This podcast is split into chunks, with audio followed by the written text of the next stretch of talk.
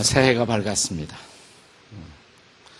새해는 아무런 고난이나 시련이 없이 아, 여러분에게 축복만 부어지는 한 해가 되기를 바랍니다.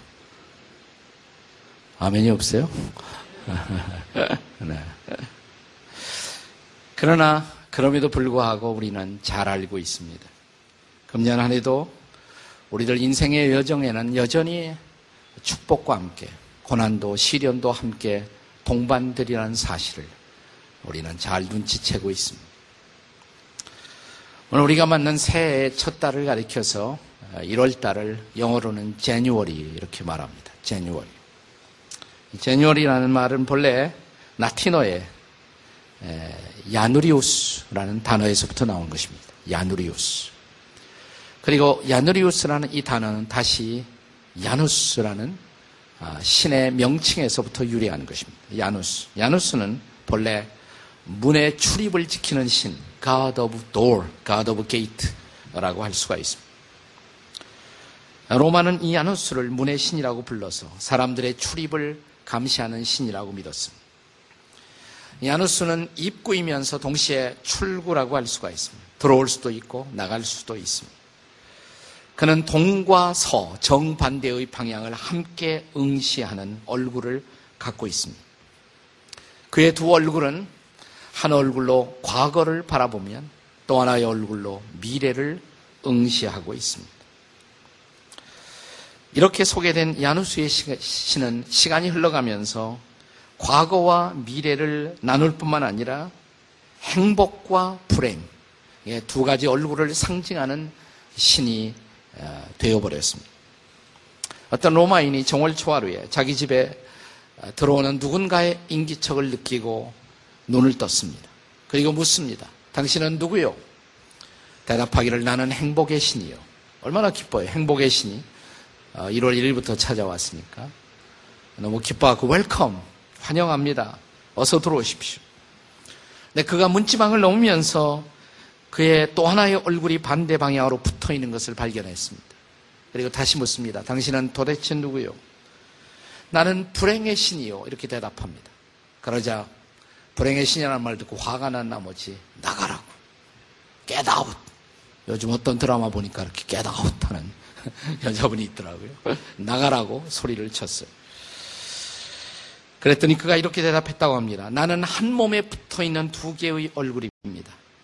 나 불행이 떠나가면 나 행복도 동시에 떠나갑니다. 이 신화는 우리 인생에서 행복과 불행, 고통과 기쁨, 시험과 축복이 함께 공존할 수밖에 없다는 것을 우리에게 가르치는 레슨입니다. 우리가 함께 읽은 본문을 통해서 사도 야고보도 우리의 인생의 문지방을 넘어오는 시련과 축복, 이 시련과 축복을 어떻게 관리할 것인가를 교훈해 주고 있습니다. 첫째, 시험의 때를 생각해 봅니다. 금년 한 해 시험이 분명히 찾아올 것입니다. 시험이 찾아올 때 시험을 어떻게 매니지하고 관리할까요? 우리가 시험이 찾아올 때 본문은 이 시험을 다루는 두 개의 처방을 우리에게 제시합니다. 첫 번째 처방은 시험의 패배가 초래할 결과를 상상해 보라는 것입니다. 내가 시험에 만약 치면 어떤 결과가 올 것인가를 상상해 보라는 것입니다. 그것이 15절의 말씀이에요. 같이 함께 읽겠습니다. 15절 다 함께 같이 읽습니다. 시작.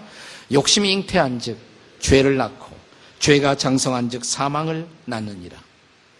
네, 죄의 뿌리는 욕심이라는 것입니다. 욕심이 잉태한 즉 죄를 낳고 여기서 욕심은 그냥 욕심이 아니라 저는 다스려지지 못한 욕심 이렇게 정의하고 싶습니다. 우리가 먹고 싶어 하는 욕구, 식욕 아, 이것은 전혀 잘못된 것이 아닙니다. 먹지 못하는 재미로 무슨 인생을 살겠습니까? 식욕은 꼭 필요한 것입니다. 그러나 이 식욕이 다스려지지 못하는 탐식이 되면 죄가 될 수가 있습니다. 이성을 갈망하는 욕구는 건강한 인간의 모습입니다. 그러나 통제되지 못하는 성욕은 죄가 될 수가 있습니다.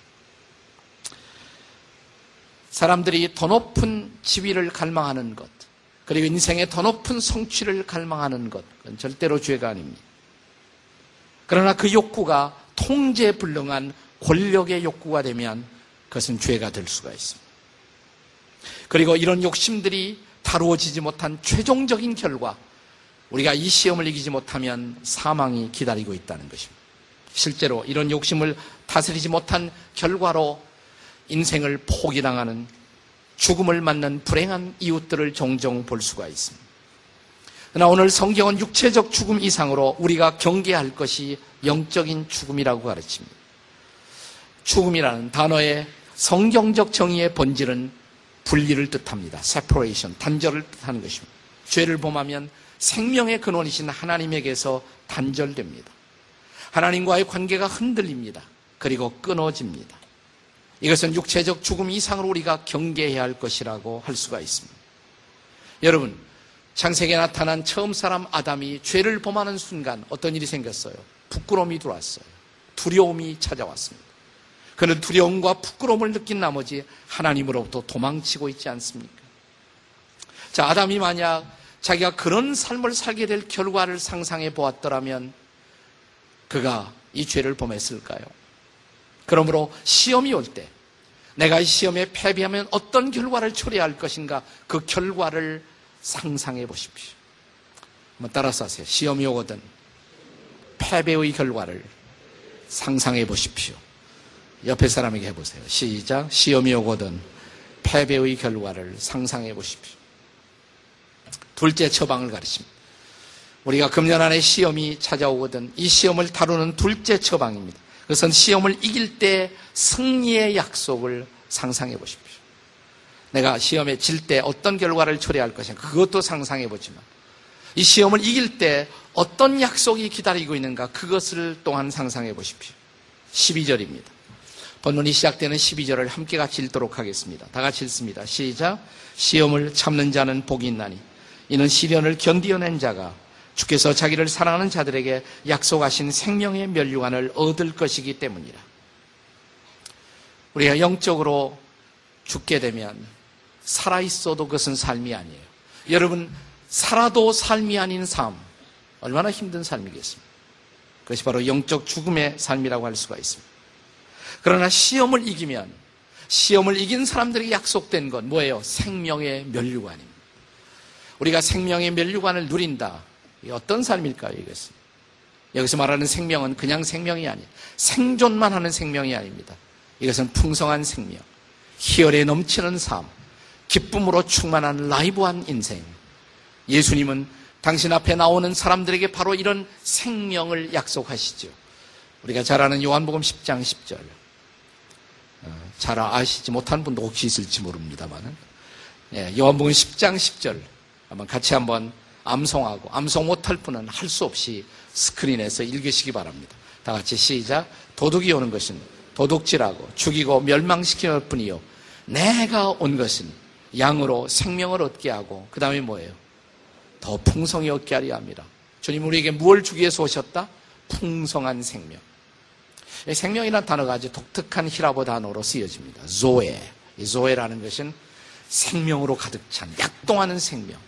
다이내믹한 생명, 기쁨과 그리고 희열이 넘치는 삶, 이런 풍성한 생명의 삶을 약속한다는 것입니다. 그 생명의 멸류관을 우리에게 주시겠다는 것입니다. 고대 이 그리스의 올림픽에서는 올림픽의 승자, 최종적인 승리자에게 올리브 잎으로 만들어진 월구의 관을 씌워주었습니다. 근데 이 관습은 더 오랜 고대 그리스 신화에서부터 유래했다고 합니다. 그리스 신화에 보면 아폴로라는 신이 있었어요. 아폴로 신. 아폴로 신이 좋아했던 요정이 있었습니다. 나프네라는 요정이 있어서 요정을 쫓아다닙니다. 요정이 이 아폴레의 구애를 받아들이지 않고 계속 도망하다. 도망 다니다 다니다 지친 나머지 요정이 나무가 되어버렸어요. 아폴로는 너무너무 슬펐습니다. 자기가 사랑했던 대상이 나무가 되어버렸으니까. 슬픔이 빠진 아폴로는 이제 나무가 되어버린 이 나무에서 잎사귀를 땁니다. 그리고 그 잎을 사철 푸르게 하고 월계관을 만들어 그가 간직합니다. 그러면서 그는 이렇게 말합니다. 너는 나를 떠날 수가 없어. 난 너를 사랑해. 넌 나의 기쁨이야. 넌 나의 분신이야. 사랑하는 여러분, 오늘 본문 12절에 시험에 이긴 자들에게 주께서 약속하신 생명의 면류관. 우리가 시험에 이겼을 때 이 면류관을 누리는 장면을 한번 상상해 보십시오. 자, 이제 고대 올림픽의 광경을 다시 한번 상상해 보십시오. 올림픽 중에서도 가장 꽃은 마라톤이 아니겠습니까? 자, 마라톤 주자가 이제 모든 코스를 달리고 마지막 스테디움에 들어옵니다. 입장하는 순간. 지금도 마라톤 경기에 아주 그 마지막 아, 최종적인 승자가 들어오는 순간, 가장 설레이는 순간이죠. 고대 올림픽에서는 그 승자가 그 위너가 들어오자마자 스테디움에 있는 모든 사람들이 벌떡 일어납니다. 그리고 기립박수를 보냅니다. 끝없는 박수를 보냅니다. 그는 그 박수를 받으며 드디어 시상대에 오르는 순간 황제는 그의 머리에 월계관을 씌워줍니다. 그때 어떤 느낌일까요? 그 감동이 어떨까요? 내가 지금까지 이 마라톤을 위해서 애썼던 모든 훈련, 경주의 코스에서 그가 경험했던 모든 아픔, 모든 고통, 모든 참음이 주마등처럼 스치고 지나갈 것입니다. 그러나 그는 이제 월계관을 쓰임받는 놀라운 기쁨을 맛보면서 자신을 향해서 이렇게 말할 것입니다.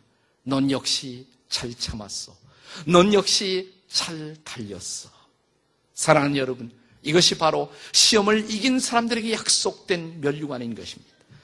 나는 여러분들이 금년 한 해 우리의 인생의 장에 다가올 수 있는 이 시험, 그럼에도 불구하고 참고 견디며 최종적인 하나님 앞에 서는 승자로서 생명의 멸류관을 누리게 되시기를 주의 이름으로 축원합니다. 옆에 있는 분들에게 그 멸류관 꼭 누리십시오. 한번 해보세요. 시작. 멸류관을 꼭 누리십시오.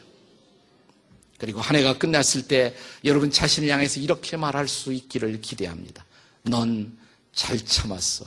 넌 잘 달렸어.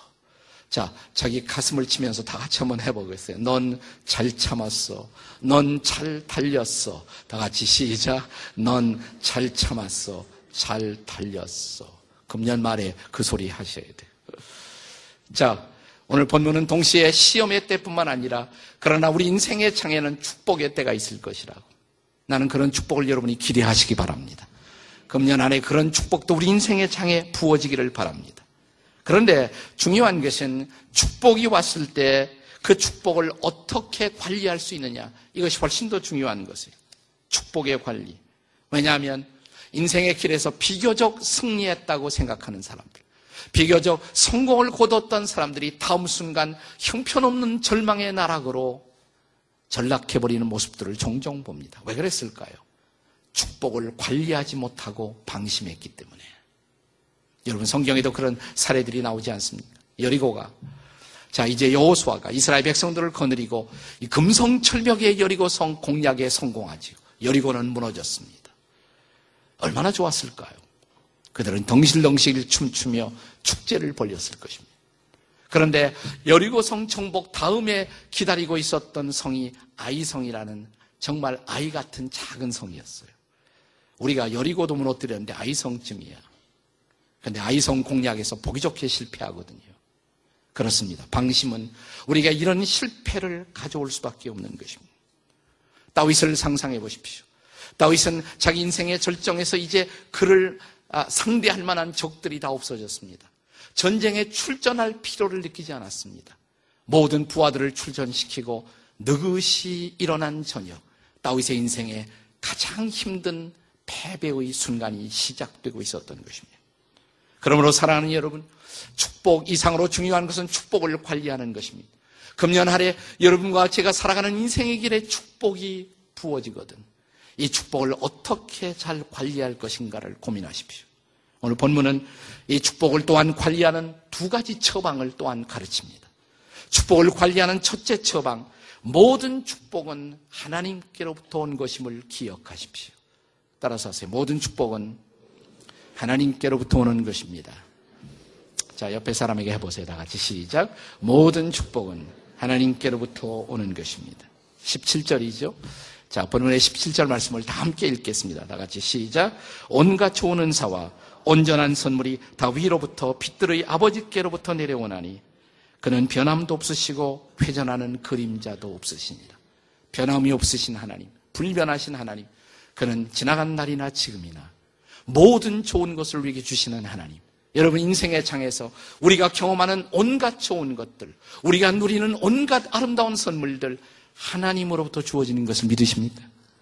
그래서 우리가 복음 성가에도 노래하지 않습니까? 하나님은 참 좋으신 분이라고. God is so good. 자, 옆에 분들에게 하나님은 참 좋으세요. 한번 해보세요. 하나님은 참 좋으세요. 네, 영어로 God is so good. 네, 발음도 좋으십니다. 이렇게. 네. 하나님이 정말 좋으신 하나님이에요. 모든 축복은 하나님으로부터 우리 인생의 장에 주어지는 것입니다. 그런데 그것을 기억하기 위해서 어떻게 하면 좋을까요? 우리는 처음엔 그렇게 생각할지 몰라요. 그러나 조금 있으면 그래도 내가 이런 것을 누리는 것은 누릴만 하지. 내가 노력했으니까. 그것이 단순한 내 성취의 결과물로 착각하기 시작합니다. 그리고 서서히 하나님을 망각하는 것입니다. 그래서 우리는 인생의 장에서 우리가 누리는 축복이 하나님께로부터 온 것임을 기억하기 위한 하나님께서 영적인 우리에게 과제를 주셨어요. 우리가 하나님께로부터 온 것이라는 것을 기억하기 위해서 실천해야 할 영적인 훈련이 하나 있습니다. 그게 뭐냐면 헌금이에요. 헌금하는 거 그것 때문에 하는 것이에요. 하나님이 주신 것. 11조의 근원을 아십니까? 장세기 14장에 보면 아브라함이 조카 롯을 구출하기 위해서 전쟁을 벌립니다. 적의 세력은 훨씬 컸어요. 그러나 기습 공격으로 아브라함은 승리자가 됩니다. 조카 롯을 구출합니다. 그리고 아브라함은 이제 개선 장군이 되어 고향으로 예루살렘으로 다시 돌아옵니다. 돌아오는 길에 하나님이 보내신 메신저 한 사람을 만나요. 이름이 뭐죠? 멜키세덱을 만나요. 멜키세덱 제사장, 왕이요 제사장이었던 멜키세덱을 만납니다. 네, 멜키세덱이 자 전쟁에 승리하고 돌아오는 장군 아브라함을 만나는 순간 아브라함에게 이런 메시지를 띄웁니다. 창세기 14장 20절에요. 우리 다 같이 읽겠습니다. 창세기 14장 20절 다 같이 시작. 너의 대적을 내 손에 붙이신 지극히 높으신 하나님을 찬송하라. 아브라함이 전쟁에 승리하고 돌아오니까 다소간 아, 정말 마음이 이렇게 높아지지 않았겠습니까? 역시 내 전략은 적중했어. 내 계획은 적중했어. 난 역시 머리가 좋은 사람이야. 그리고 사람들의 박수갈채를 받으면서 나는 이 박수갈채를 받아 마땅해. 그런데 하나님이 보내신 메신저가 아브라함이 뭐라고 말해요? 내 대적을 내 손에 붙이신 하나님. 내 승리의 원인은 내 자신에게 있지 않다는 거예요. 하나님 때문에 승리했다는 거예요. 여러분, 우리가 헌금 드리려고 할 때 헌금이 어려운 원인이 왜 그렇습니까? 아깝지 않습니까? 이게 어떤 돈인데, 어떤 돈인데. 내가 얼마나 땀 흘려서 일했는데. 그런데 좀 더 생각해 보십시오. 일할 수 있는 건강 어디서부터 왔습니까? 일할 수 있는 아이디어 어디서부터 왔습니까? 일할 수 있는 환경과 조건 어디서 왔을까요? 하나님이시죠. 아, 그렇구나. 하나님이 주셨구나. 그래서 드릴 수 있는 것이 바로 헌금인 것입니다. 그래서 아브라함은 그 순간 깨달았어요. 제정신 차리고 그때 한 일이 뭐냐면 전리품의 10분의 1을 멜키세덱에게 주었더라. 이게 11조의 근원입니다. 그러니까 11조 혹은 규칙적인 헌금은 축복의 근원이 하나님이라는 것을 끊임없이 자신에게 remind 시켜주는 작업. 이게 바로 헌금이에요. 이것이 바로 11조인 것입니다. 이것이 바로 규칙적 헌금의 정신인 것입니다. 금년 한 해 축복을 관리하기 위해서 여러분이 해야 할 중요한 것, 여러분 그동안 헌금을 소홀히 했으면 헌금을 망각하지 마세요. 규칙적인 헌금. 그것이 여러분의 축복을 지키는 길인 것을 기억하십시오. 다시 새해를 맞이해서 11조를 멈췄다면 규칙적인 헌금을 소홀히 했다면 하나님 앞에 그것을 결단할 수 있기를 바랍니다. 축복을 관리하는 첫 번째 처방 뭐예요? 이 축복이 하나님께로부터 온 것임을 기억하는 것. 이제 둘째 처방입니다. 둘째 처방은 하나님의 뜻을 따라 진리의 말씀을 붙들고 사십시오. 따라서 하세요. 하나님의 뜻을 따라 진리의 말씀을 붙들고 삽시다. 자, 옆에 사람들에게 다 같이 시작. 두 번째 처방이에요. 하나님의 뜻을 따라 진리의 말씀을 붙들고 사십시다. 18절 말씀 같이 읽겠습니다. 18절 다 함께 같이 읽습니다. 시작. 그가 그 피조물 중에 우리로 한 천 열매가 되게 하시려고 자기의 뜻을 따라 진리의 말씀으로 우리를 낳으셨는데 하나님 우리를 낳아주셨다는 것입니다. 하나님의 자녀가 되도록 하나님의 열매가 되도록 낳아주셨다. 무엇으로? 진리의 말씀으로. 어느 날 말씀을 들었습니다. 말씀을 통해 내가 죄인임을 깨달았습니다. 예수님이 구세주임을 알았습니다. 그를 믿었습니다. 우리는 거듭난 것이에요. 말씀으로 거듭난 것입니다. 네. 이제부터 거듭난 것은 하나님의 뜻을 따라 거듭난 것입니다. 그 뜻을 수행하기 위해서 거듭난 것입니다. 이제부터 내 인생은 하나님의 뜻을 이루는 거룩한 삶을 살아갈 수 있어야 합니다. 진정한 인생의 축복은 하나님의 뜻을 이루기 위한 도구로서의 인생을 사는 것입니다. 여러분, 여러분의 일생을 인도할 수 있는 어떤 말씀이 계십니까? 약속의 말씀이 계십니다. 잠시 후에 우리는 그 말씀을 나누게 될 것입니다만 제가 신학교 어, 다닐 때 한 시간에 제가 존경했던 교수님이 숙제를 내줬어요.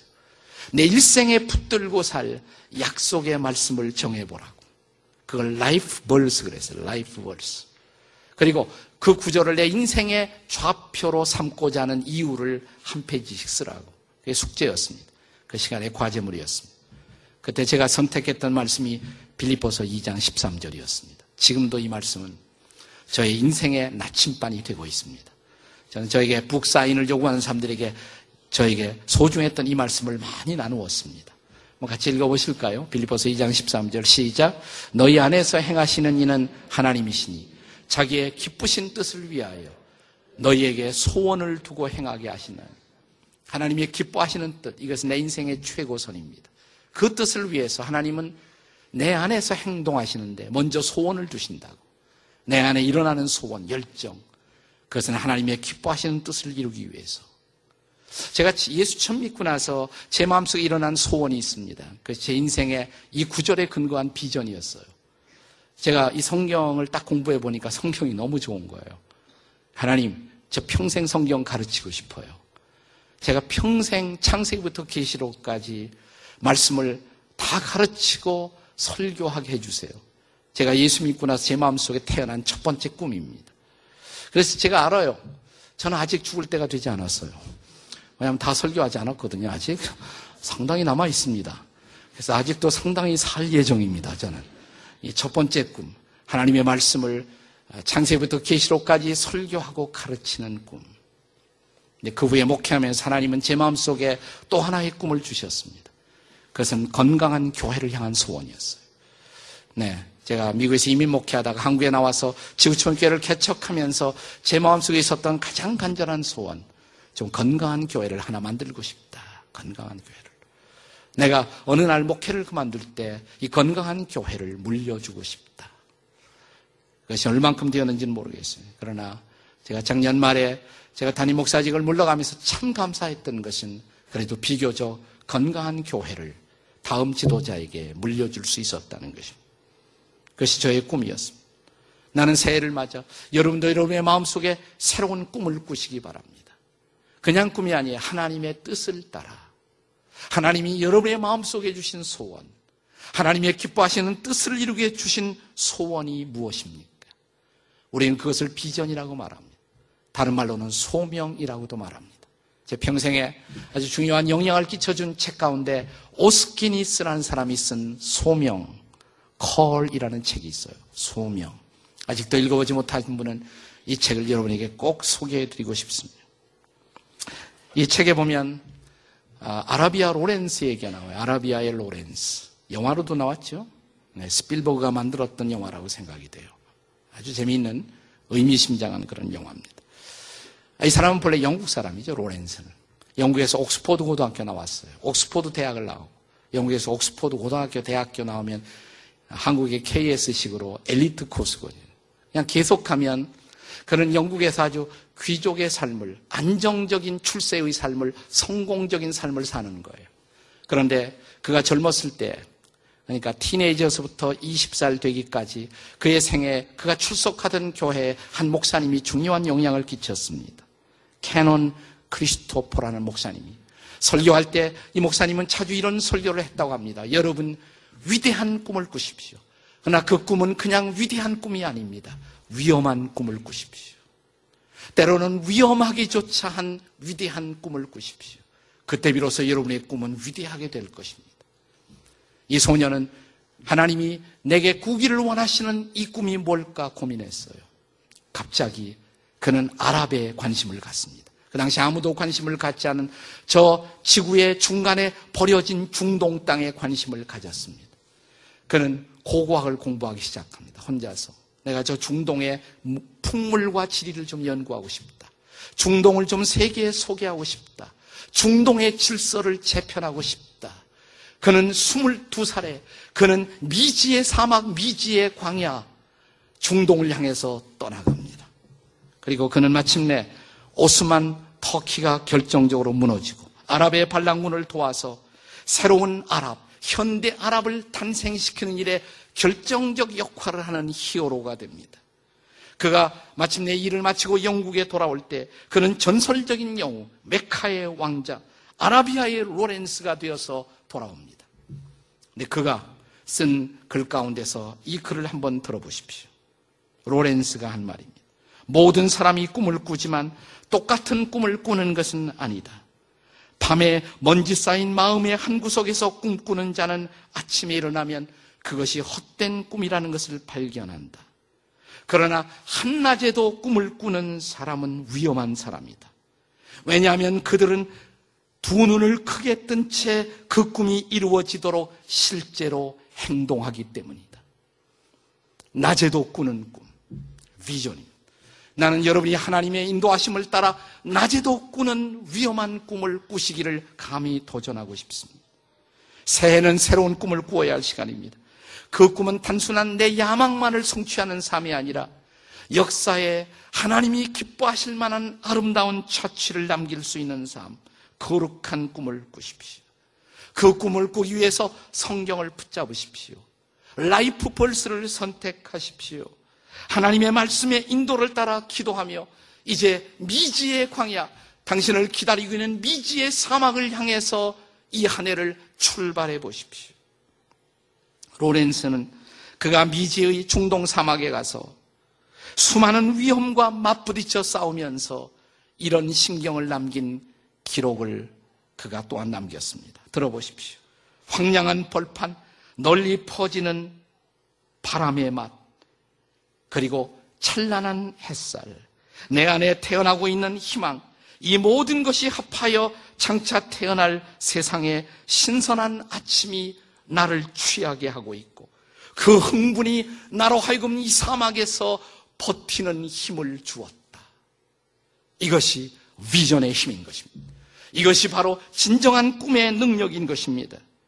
나는 이런 기회의 신이신 창조주 하나님이 새해를 맞아 여러분과 저에게 주시는 이 놀라운 비전, 그 비전을 붙들고 이제 새의, 새해의 길을, 미지의 길을, 미지의 광야를 향한 그 길을 떠나시기를 주의 이름으로 축원합니다. 또 다른 로렌스가 되어 비전의 사람이 되어 떠나십시오. 그 길에 하나님의 축복이 여러분과 함께 하시기를 주의 이름으로 축복합니다.